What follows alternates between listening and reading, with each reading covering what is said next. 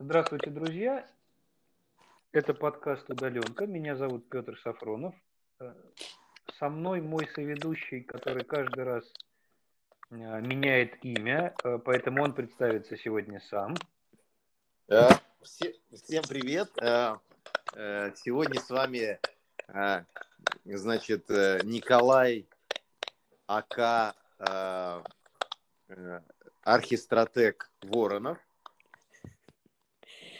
Окей. Э, итак, э, Петр Сафронов и э, Архи Стратег сегодня будут беседовать с... Вот я хотел образовать женский род от слова «а-, архистратег, и это меня запутало. Вот, Думаю, не только вас. Да, но поэтому оставлю его в мужском. Итак, мы беседуем с архистратегом и специалистом в сфере проектирования образования, образования для взрослых Виктории Дерюгиной. А, привет, Виктория, спасибо, что вы к нам пришли. Здравствуйте, очень рада. А, а, Вик, вот у меня, у нас тут в подкасте мы так делимся, я задаю такие продуманные вопросы, а архистратег, он задает такие стратегические, бессмысленные вопросы. Поэтому Супер. у меня один вопрос продуманный, прежде чем мы дальше двинемся. Угу. Он вот какой. А, я э, вычитал, э, готовясь к нашему эфиру, такое слово андрогогика. А, и, и обсуждая это с архистратом, э, я понял, что ни он, ни я, мы как-то вот не понимаем, что это значит. Ну вот, в силу, может быть, каких-то наших... Прежде чем может быть, ты вы... задашь вопрос и Виктория а, ответит, я скажу, что я-то да. понял, что это. То есть это... А, ты понял. Ну хорошо, может быть, ты тогда Конечно, вместе я Викторией... Объясню, а Виктория еще свое объяснение даст. Я так понимаю, что, ну, а, исходя ну, давай, из, давай, ну, как бы, само, ну, названия, это когда женщины водят мужчин э, за, ну, запутывают мужчин, в общем. Андрогогика – это наука, Андерс – это мужчина, а, э, не знаю, второй корень, как его правильно назвать, это водить. Это все, э, бы...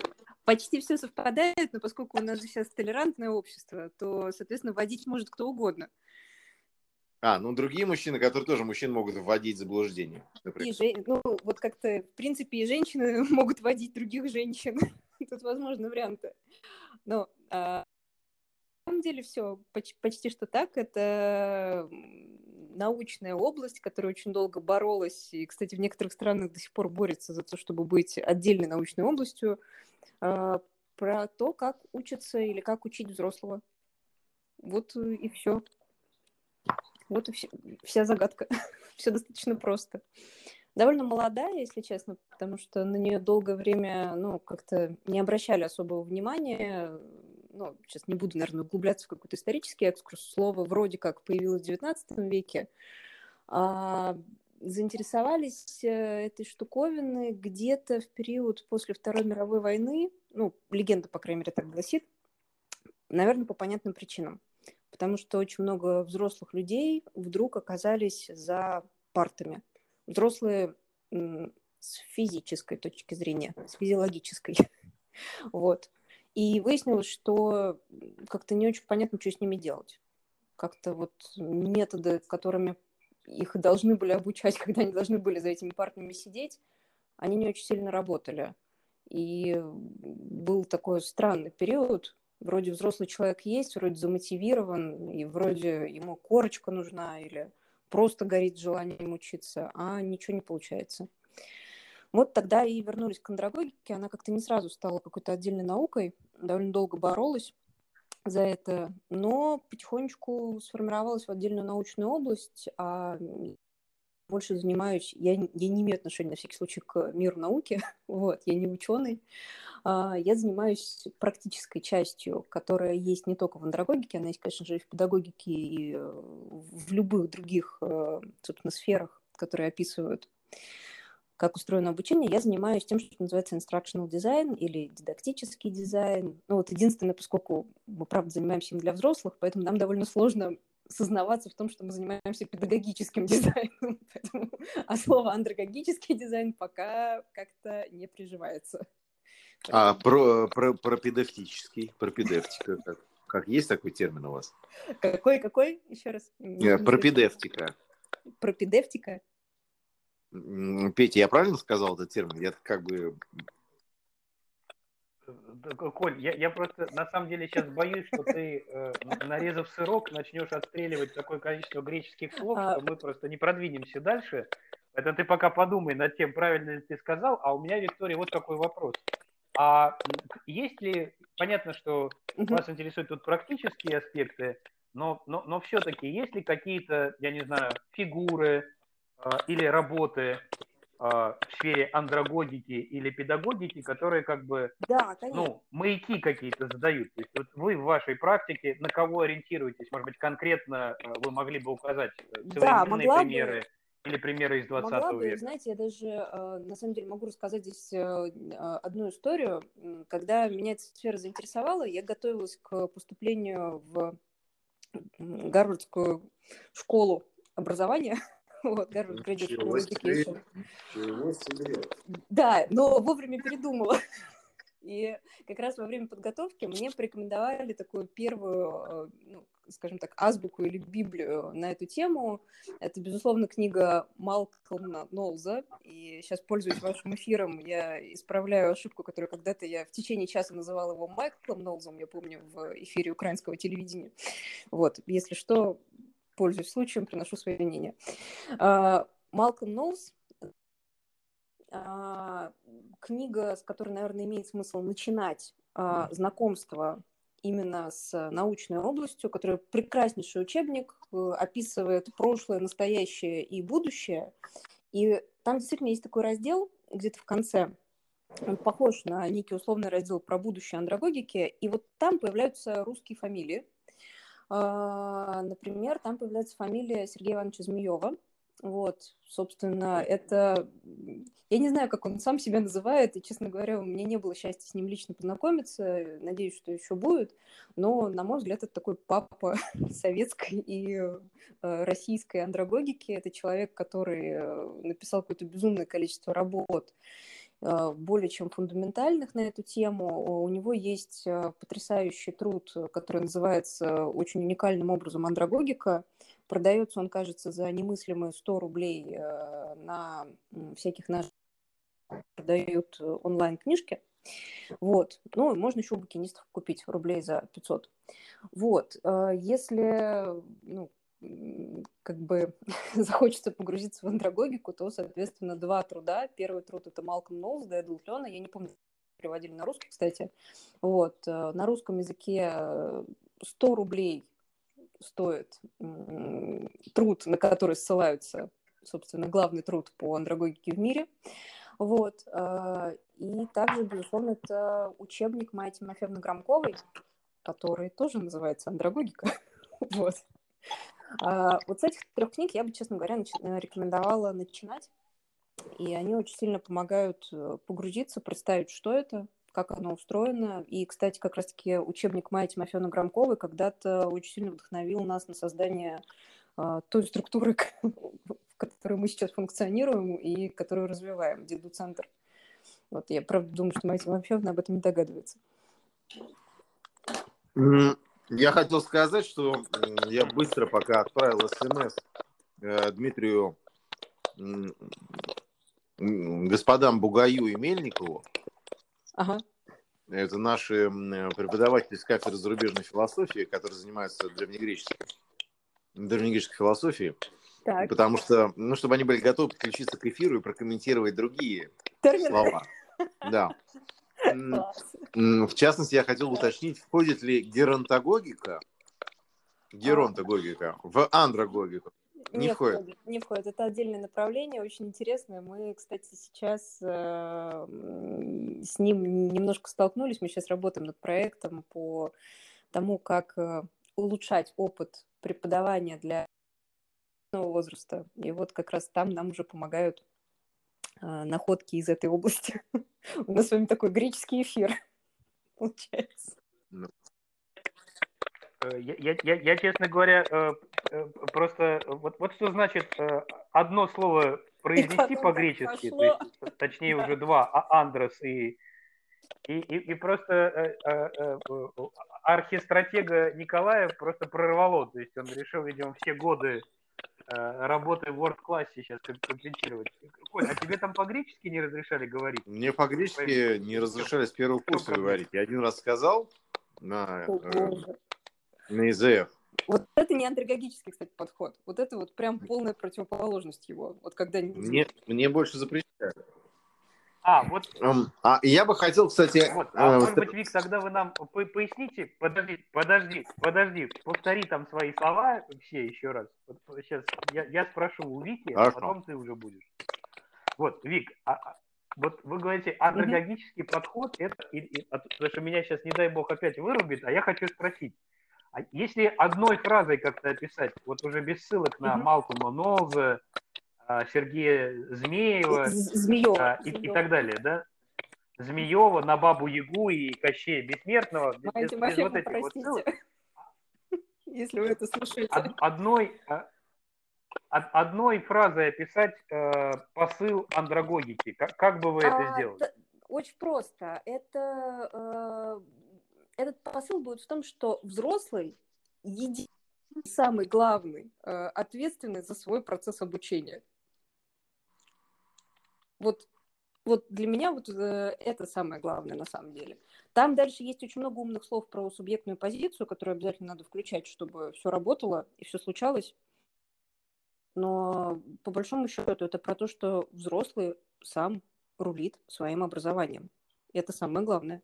А наша задача создать у него условия, среду и помочь ему дойти до того состояния, когда он способен сам сесть за руль. Вот примерно примерный посыл андрогогики.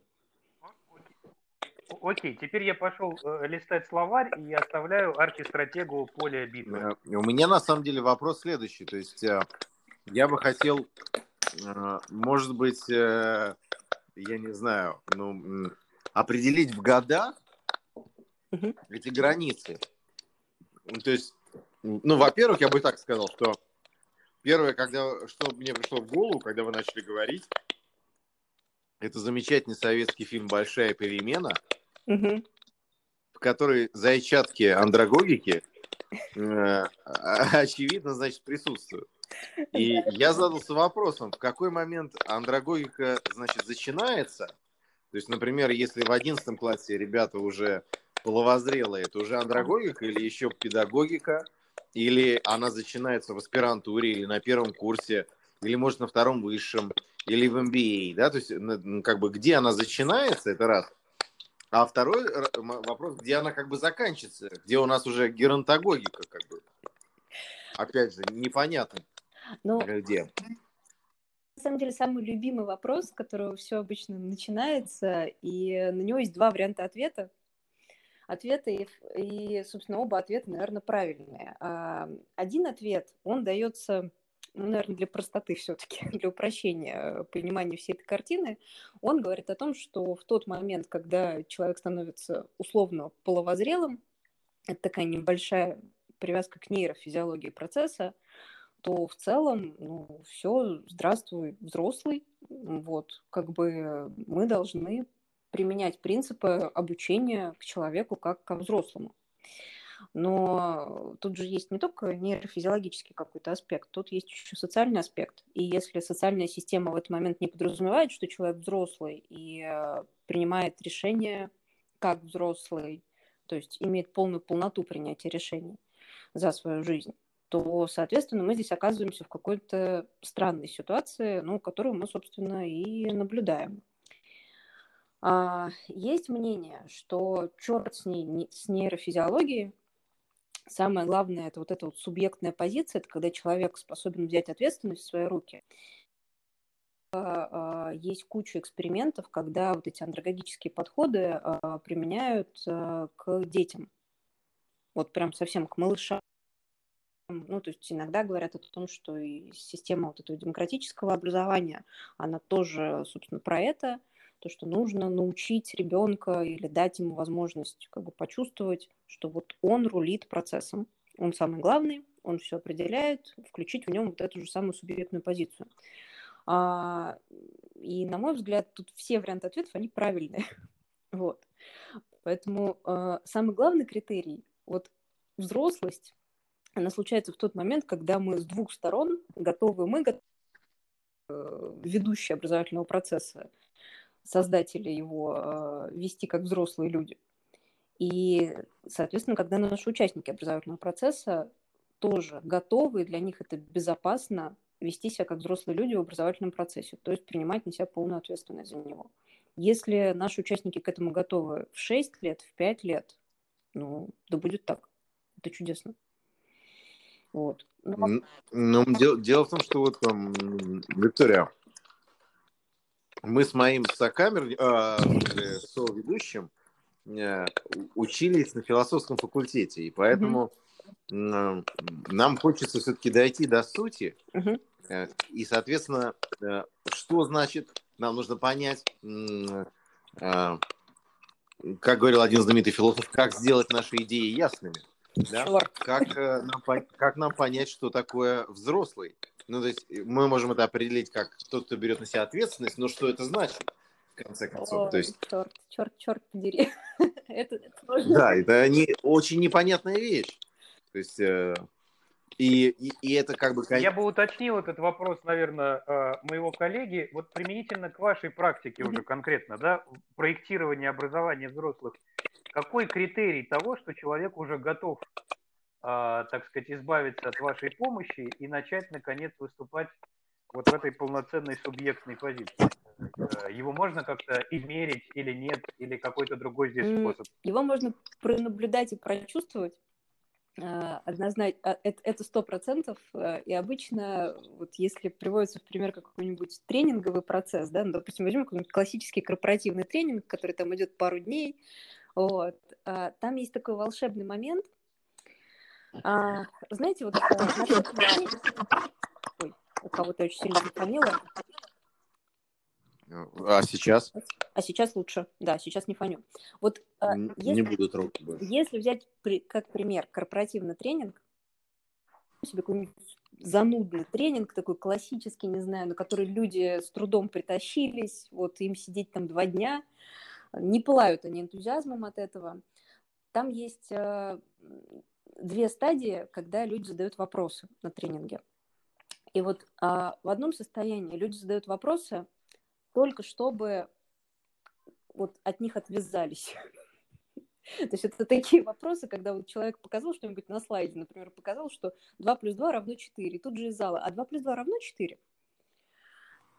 И вот есть такая целая череда вот таких вопросов, довольно долго буксующих, э, люди их спрашивают. Вот в этот момент человек делает все, чтобы не включиться в процесс и не включаться в него. А дальше происходит некий волшебный момент, он на самом деле не волшебный, он вполне себе технологизируемый, а, когда человек может задавать те же самые вопросы, но искренне. То есть его уже правда интересует 2 плюс 2, это правда 4. И в этот момент он воспринимает э, ведущего образовательного процесса или тренера, ну вот, вот кого угодно, кто для него этот процесс организует, э, как, э, собственно, инструмент, который может ему в этом помочь. И это нормально. Вот. А, и это могут быть одинаковые вопросы, но совершенно разные интонации задаваемые. Вот, вот эта грань, она на самом деле, по моему опыту, а, определяет разницу вот до вот человек не включенный, человек включенный уже в процесс. Потому что человек включенный, он уже, он как бы видит самую главную цель вот вообще во всем этом. Он, во-первых, видит цель, он видит смысл, и он понимает, как бы, куда он прилагает свои усилия. Я бы вот так ответила. Не знаю, насколько ответственность. Спасибо. И э, пока э, архистратег э, очередное не подбросил в нашу топку э, древнегреческое слово, я, я хотел сказать, что я тут неожиданно вспомнил, что наш подкаст называется «Удаленка». О, точно. А, вот. Посетил, посетила меня такая сейчас мысль, и Э, и, и, наверное, отсюда вытекает и вопрос мой. А, вот э, в той ситуации, которая на нас э, надвинулась, начиная с конца марта-апреля, а, как трансформировалась практика ваша а, андрогогическая и, и, и конкретно практика работы вот этой структуры, которую вы упоминали уже, деду центр, центр, связанный с проектированием образовательных программ и проектированием образовательного опыта. Но, а, Э, как бы к нам применима вот эта шутка про то, что весь мир называет карантином мою обычную работу, вот, потому что у нас виртуальная команда, мы разбросаны по разным уголкам планеты, вот. Единственное, что поменялось, э, одного человека мы вытащили из э, Нью-Йоркской магистратуры в Москву, вот, это единственное изменение, которое произошло в нашей рабочей жизни. Вот. Так у нас ничего не поменялось. Мы работали всегда удаленно, виртуально. Поэтому для нас нам стало легче в этом отношении. Что поменялось у наших, а, собственно, партнеров, а, у организаций, которые но, честно говоря, поменялось две вещи. Первое, а, конечно же, март-апрель – это был период, когда где-то в среднем два раза в день ходили запросы, нам нужно что-нибудь переделать в онлайн. Нам нужно офлайн программу переделать в онлайн. И вот э, примерно такая у нас была горячая линия. Здравствуйте, вы хотите переделать э, офлайн программу в онлайн? Мы уже знаем. Вот. Э, давайте, собственно, это обсудим. Это то, что происходило, но как бы я думаю, что это не секрет, это весь рынок видел. А, для нас было ценным, на самом деле, в этот момент мы как раз создали одну программу, как э, средство такой э, экстренной гуманитарной помощи, а, в которую собрали организации, которые там не могут себе позволить какой-то сверхконсалтинг, архиконсалтинг. И мы как раз э, начали диалог с нашими партнерами на тему того, что из офлайна в онлайн это не про форматы, это не про то, что есть онлайн, он какой-то там особо загадочный или какой-то сильно специфичный, принципе, про понимание того, что была программа, она была в каком-то состоянии, был какой-то образовательный продукт. В любом состоянии нужно понимать, как он работал, то есть в чем там был вот смысл, за счет чего он вообще работал, какой там был образовательный движок. А дальше задача очень простая. Она не про онлайн, она про то, что его в целом нужно под какие-то другие задачи немножко перенастроить. Вот что конкретно мы в нем будем перенастраивать. И мы сосредоточились, собственно, весной на том, чтобы ну, максимально возможному в нашей системе координат э, количеству партнеров э, помочь вот эту вот историю ухватить и за счет этого выдохнуть и перестать волноваться. Потому что, конечно же, еще одна история, которая все это сопровождала, это был ну, такой очень нестабильный эмоциональный фон. Очень руку обнять э, и сказать, что, пожалуйста, выдыхайте, все в порядке, редизайн – это не страшно. Вот, онлайн тоже не страшно, как одна из многочисленных форм, э, в которой можно, в которой можно вылить редизайн любой программы. Вот. И да, онлайн возможно для всего.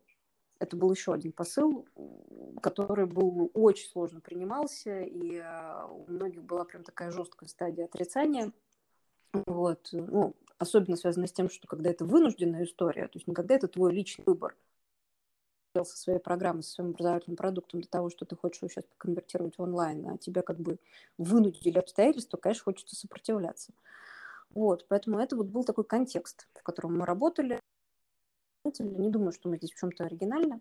Вот. А, но было удивительно видеть, а, как бы для многих это был повод познакомиться, заглянуть вглубь того, а за счет вообще чего работали программы. То есть какой там двигатель, как они устроены-то на самом деле. Вот это было открытием для многих. И мы очень рады, что для тех, для кого это открытие прошло хорошо, оказалось, что там не то, что онлайн возможен. Там хотите, хоть в квест переделаем. Хотите, хоть в аудиопрогулку, во что угодно можно переделать, если программа изначально имела сильный образовательный движок. Вот. Вот, собственно, примерно наш контекст вот так проходил. Пить, ты там не уснул, нет, как, отвечали? Я, я, я просто э, параллельно же листаю древнерусское, э, древнегреческий словарь, э, а у меня есть темы с другим языком тяжеловато, Коль, поэтому ты меня извини. А у тебя нет вопросов? У меня есть вопрос. Я, я думал, тебя тема меня... объятий заинтересует. Вот сейчас Вика сказала, там, они предлагали всем э, фрихак, ну, обнять всех, кто, кто в стрессе был. Тебя это разве не заинтересовало, Коль? Я и так свободно обнимаю всех, кто в стрессе, мне не надо. Тут пер, а, окей, Хорошо. Хорошо. Но у меня есть вопрос. То есть ты как, как, как токсичный имперец просто обнимаешь всех даже без разрешения. То есть тут мы в одном движении, я так понимаю. Не, ну на самом деле я себе разрешаю обнимать людей, и поэтому обнимаю их с разрешением своим. А, понятно. Ну, хорошо. А, Окей, ну, а вопрос... У, у меня есть вопрос. Помимо. У меня вопрос очень ага. Э, архистратегический по поводу ответственности за свое образование, а как следствие вообще субъектный принцип. Да. Вот мы знаем, что были... То, то есть ты не хочешь, чтобы наш подкаст э, подкреплял имя удаленка, да? Ты хочешь вот вернуться к этой теме э, стратегии? Ну, я очень про дальние вопросы, вещи спрашиваю. А, понятно. Я когда был Хорошо. в восьмом классе, а это было 22 года назад, угу. Я писал сочинение «Тема рока в древнегреческой трагедии». О, На примере Софокл. Коль, а это точно было в восьмом классе? Давай просто... Ну, Петь, ты знаешь, что... Может быть, ты готовился к поступлению в Гарвардскую школу бизнеса? Ну, это да, но это было в восьмом классе. Э, значит, э, на примере царя Эдипа. Так вот, были великие цивилизации. Древнегреческая, древнеримская.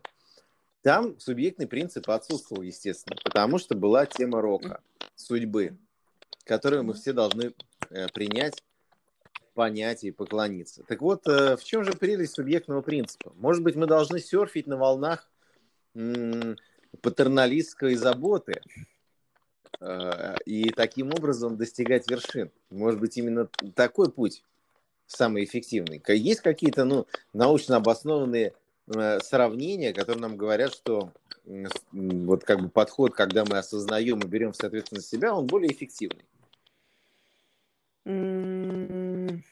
Хороший, Пада-пада-пам. хороший вопрос. Если вопрос обоснования, то их на самом деле много. Другой вопрос, примем ли мы их как научное обоснование, потому что это все, ну, естественно, как бы гуманитарные прекрасные методы научных обоснований. Поэтому да. тут вопрос, принимаем ли мы их как достаточные, как валидные и все такое прочее.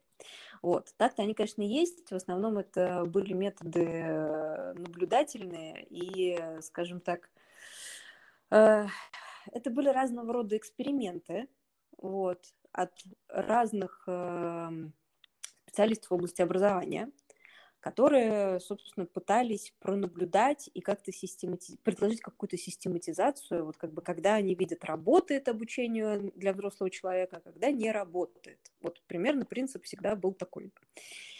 И, соответственно, на этой основе выводили э, как бы, великое умозаключение про то, что вот если взрослый как бы рулит процессом, включен, то тогда все будет хорошо. Вот. Корот, короткий ответ такой. А, длинный ответ, он на самом деле не в плоскости научных доказательств, он в плоскости другой. Он больше, и, кстати, вот за это андрогогику очень часто критикуют, он про гуманизм. Он про то, э, как, бы, как мы вообще в целом видим обучение для взрослых или как мы его не видим. И какие возможности оно должно давать, зачем оно вообще взрослому человеку. И, соответственно, по каким а, принципам, в какой вообще системе координат он должен устроиться.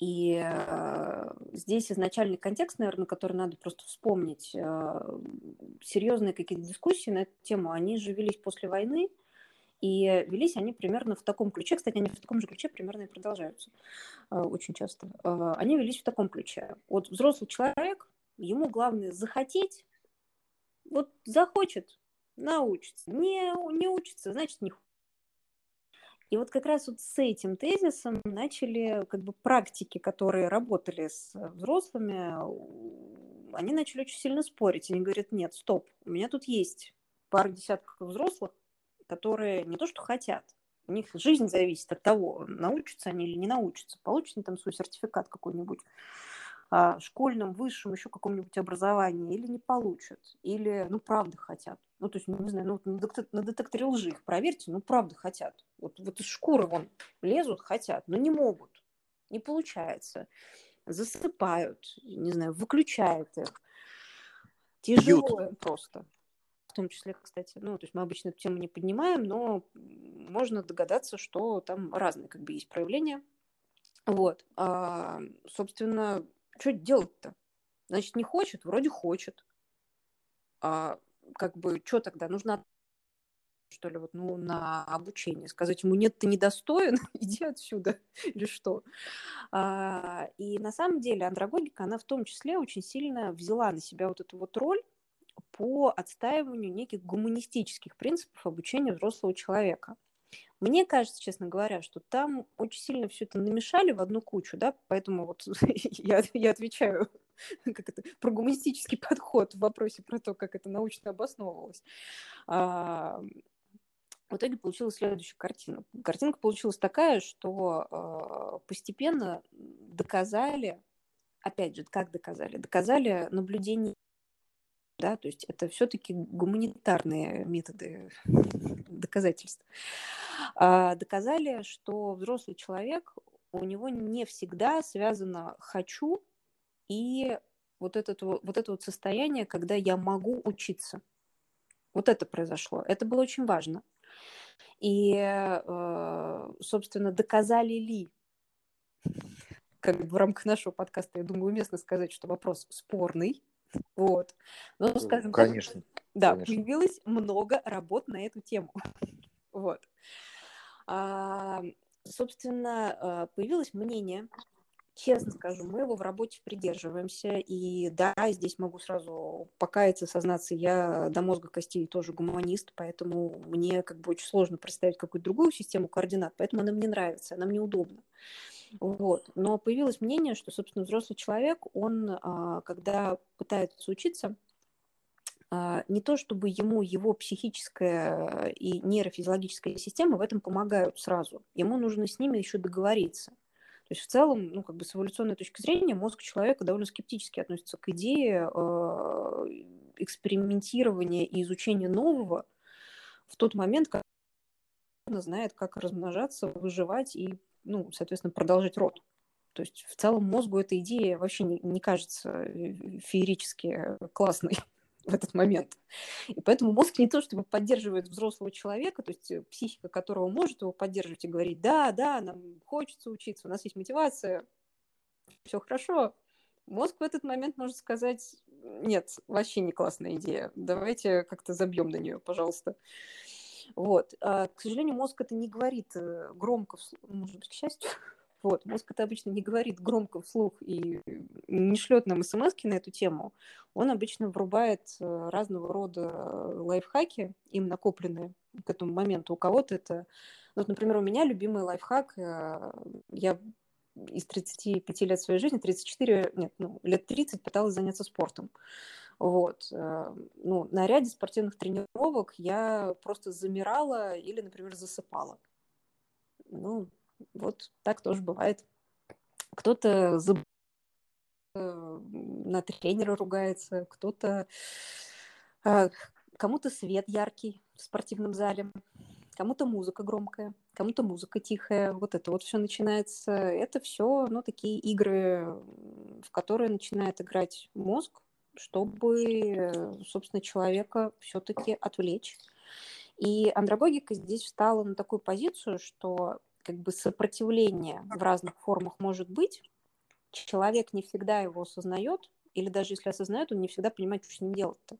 Ну, как бы я, например, осознавала, что у меня сопротивление происходит. Делать-то с ним что? Вот. И, соответственно, в целом андрогогика стоит на стороне того, что нужно человеку помочь дойти до вот этого состояния, когда он сам с собой договорился, и у него не только мотивация, у него еще есть как бы и психическая, и нейрофизиологическая готовность к обучению. А мы создаем для этого условия. Вот тут вот такой вот есть сложный как бы заход. А, естественно, сразу как бы, как это, сразу э, предвкушая вопрос, скажу, конечно, он спорный, но он на самом деле очень сильно помогает сформировать какую-то систему координат, в рамках которой мы не отказываем взрослому человеку в том, что он может учиться всю жизнь. Может. И вот как раз, вот, кстати, вот э, другое греческое слово, которое про обучение старшего возраста, оно тоже на этом категорически настаивает. Вот. И тоже для этого приводятся разного рода исследования и сравнение того, что там по-разному на самом деле происходят процессы усвоения материала и формирования новых нейронных связей, и все это продолжается, и все это может быть, и так далее. Вот. Э, Виктория, а вот это вот конкретно ваша организация, угу. она чем занимается? Она занимается тем, что э, пытается э, Практически мы занимаемся консалтингом, вот как любая компания из большой тройки отвечает на разные вопросы, почему у нас не работает образование. То есть большой тройки занимались образованием, это вот примерно, собственно, то, чем занимается Деду. К нам приходят с разными вопросами. У нас есть процессы в образовании, они не работают. Почините, скажите, что чинить.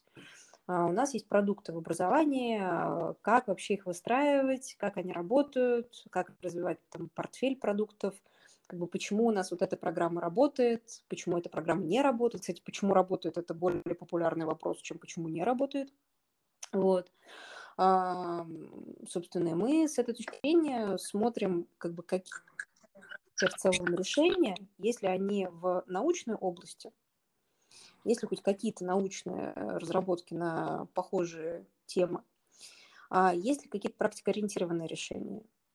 Как правило, нет никаких готовых, некие прообразы, есть некие намеки, есть некие структуры, да, вот системы координат, которые нам подсказывают, как бы там с какой точки зрения выстраивать там программы образования для серебряного возраста. Мы их смотрим по возможности э, в международной плоскости. Есть хотя бы в нескольких регионах мира. Принципиально смотрим всегда э, восток-запад, потому что совершенно разные, как правило, подходы вот, можно найти. И э, дальше даем свои рекомендации, как бы как работать с тем или иным направлением. Вот мы занимаемся вот такими штуками. Вот. Угу. А вы больше как бы для образования, ну, в коммерческом смысле, то есть как вы привели пример э, скучных корпоративов, или mm-hmm. это образование для образовательных э, институтов? Да по-разному, на самом деле. А, чаще всего это вообще какие-то истории, ну, то есть если в процентном соотношении брать, а, больше всего запросов приходит в России, приходит от а, государственных и около государственных программ. Вот. Это если мы говорим про Россию, про некую пропорцию. Дальше вторые по популярности, а, ну, то есть вторые по значениям, а, как правило, это, наоборот, маленькие коммерческие структуры, у которых образование может быть не ключевой деятельностью, а одной из. То есть вот, например, придумали люди а, какую-то огромную систему про блокчейн. И вот хотят теперь э, обучить огромное количество людей тому, как с ней работать. И вот приходят к нам и говорят, мы хотим понять, как вообще выстраивать образование про блокчейн. Мы идем, смотрим, как выстраивается образование про блокчейн в принципе. А, мы идем, смотрим, кто у них будет учащиеся, какие образовательные результаты мы пытаемся дать, и проектируем какие-то, какие-то а, проектируем принципы того, как такое обучение строить, делаем некий прототип – и они дальше уже разворачивают по этому прототипу программы. Вот, поэтому в России чаще всего это какие-то ну, около государственные программы или. Или государственные. Второе – это вот такие частные компании, у которых образование, как ни странно, не ядро их деятельности. Вот.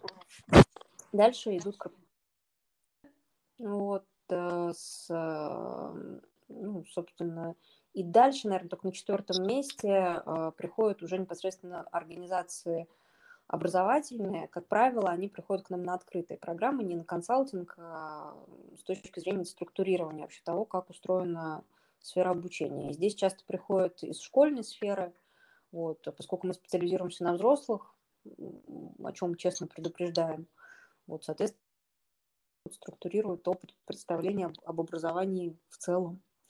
Вот. А, если говорить про зарубежный опыт, там а, чаще всего это программы по работе с преподавателями. Вот. И, как правило, это программы, ну, которые имеют какую-то социальную направленность. Вот. В Африке у нас был такой проект, к сожалению, на халде не реализовался в том году.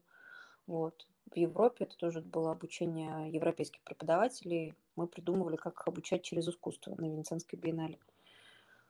Вот такого рода проекты. Мы их обычно еще описываем, что часто к нам приходят еще с какими-нибудь головоломками. То есть, тут, когда непонятно, как бы, то есть сфера может быть э, понятная, вполне традиционная, но непонятно, вот как, э, вот как в ней сделать какой-то прорыв в дизайне образовательных программ. Может ли он там вообще быть, в чем он там. Вот. Э, бы, если к нам приходят говорят, что нам нужна геймификация, мы, конечно, это, это, конечно, не то, что мы называем прорывом. Вот. Но как бы если, если людям действительно хочется серьезно, там как-то очень осознанно подойти к дизайну образовательных программ, хочется, правда, переосмыслить образование в той или иной сфере, это тоже к нам. Вот с такими запросами приходят. Интересно. Виктория, ну я тогда как бы задам такой финальный, завершающий, но э, безумно провокационный вопрос. Угу. И если вы не захотите на него отвечать, вы скажите, что вы не хотите на него отвечать. А, а, я, посмотр... я посмотрел в Фейсбуке, что вы э, закончили МГУ. А, я даже могу уточнить, что не закончила. Не закончила, это еще Нет. лучше. Нет. А, а, ну, в смысле, то есть вы учились, но не закончили? Нет. Нет, что, не учились? А, училась, э, сдавала госэкзамен, но не закончила. Ну и отлично. Вот. А, э, как бы для многих очевидно, что э, дела у МГУ очень плохи. Угу. То есть образовательный процесс в МГУ в полной жопе. Если по-другому, как бы, можно сказать. То... Так это, я киваю. Если да. Наш подкаст позволял показывать. Да, да, то есть все, что можно было потерять за последние 30 лет, МГУ потеряла. Вот. Я бы так Соответ... говорила, наверное, про гуманитарные области. Единственное, я бы здесь сделала уточнение, потому что, честно говоря, являюсь достаточно большим фанатом все-таки того, что, а, что а, всегда делал Мехмат, физфак, а, биофак и как бы какие-то отдельные другие вот здесь про гуманитарные, я думаю, что я, я с вами соглашусь. Ну, я здесь как бы себе оставил лазейку, потому что в моем понимании, если мы говорим про технические и естественные науки и математику, то МГУ в данном случае не, не потеряло все, что могло потерять, потому что его этого всего не имело.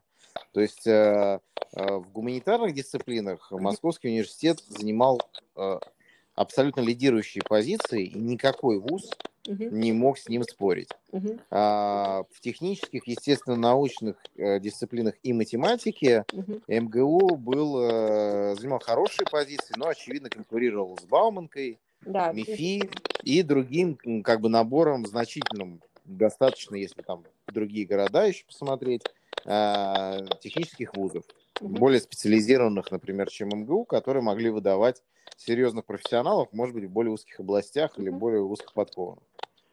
Так вот, э, как вы можете прокомментировать, ну, там, в какую-то там двух-трехминутном сообщении ситуацию с нынешней реформой МГУ, которую объявил э, ее бессменный э, ректор Садовничий, а именно ситуацию создания неких научных школ, группирование их, э, группирование, значит, научных э, процессов в какие-то некие исследовательские школы и так далее? А, знаете, вы мне задаете сейчас действительно очень сложный вопрос, потому что, а, честно говоря, я могу прокомментировать только одним образом. У меня, на самом деле, история моего неокончания факультета госуправления, она как бы совершенно не случайно. То есть не то, чтобы мне так голову напекло в какой-то момент, не то, чтобы я такая ветреная. Я прокомментирую следующим образом. Мне кажется, что дело не в реструктуризации, не в изменении формы, а дело прежде всего в э, культуре и в образовательной стратегии.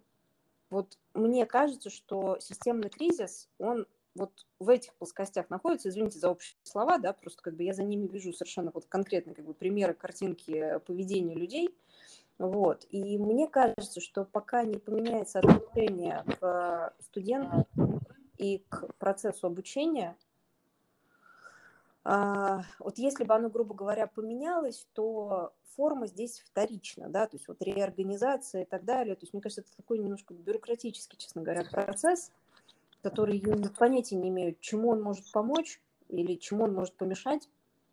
Вот, э, может он вообще чему-то помешать. А, потому что, на мой взгляд, э, как бы самое главное, что должен нести с собой университет, это я говорю как э, бывший студент – а, должен нести какую-то определенную культуру того, что есть вообще образование. И как мы относимся к студентам, и как мы относимся к преподавателям. Извините, я понимаю, что это супер общий сейчас ответ. вот. Не, ну почему? Он, э, он стратегический. да, он архистратегический, но, если честно, он, правда, очень, э, в моем случае, он, он правда, очень искренний. До тех пор, пока студент в университете не главный, все остальное не работает ни в каких формах. Но на моем опыте студент был самым последним, скажем так, элементом системообразующим а, в, ну, по крайней мере, в период, когда я училась. Когда спустя много лет мне потребовалась абсолютно техническая помощь от э, вуза, я пришла получить какую-то справку для учебы в Америке. Мне потребовалось э, выслушать несколько, ну, короче, это просто как бы это недопустимо, чтобы студент обивал пороги, э, бывший студент в том числе, э, доказывал, что он не пустое место, что он имеет право получить справку и ну, вообще, то есть для меня это, для меня это немыслимая как бы какая-то ролевая позиция относительно студентов. Вот. Поэтому мой честный ответ, он в этом. При этом мне бесконечно хочется поддержать, на самом деле, безумное количество энтузиастов и талантливых э, преподавателей, которые вот внутри всей этой системы координат. Вот. Э, если это возможно. Но отвечая на ваш вопрос, то есть мне как-то, у меня даже не возникает мысли рассматривать, да, вот эту вот э, историю с реструктуризацией, потому что, ну, про что это, если студент главный? Студент должен быть главным. Его интересы должны защищаться в первую очередь. Пока это не так, никакая реструктуризация, никакая новая система, старая система, ничего из этого работать не будет. Вот такой у меня пессимистичный ответ. Супер. Э, спасибо большое, Виктория. Э, спасибо, что присоединились, пришли. Правда, далеко никуда не шли, но, в общем, э, ментально пришли к нам в гости, рассказали все про то, чем вы занимаетесь, рассказали нам, значит, все эти греческие слова. Спасибо большое. Было очень интересно. Жалко, что Петя отвалился.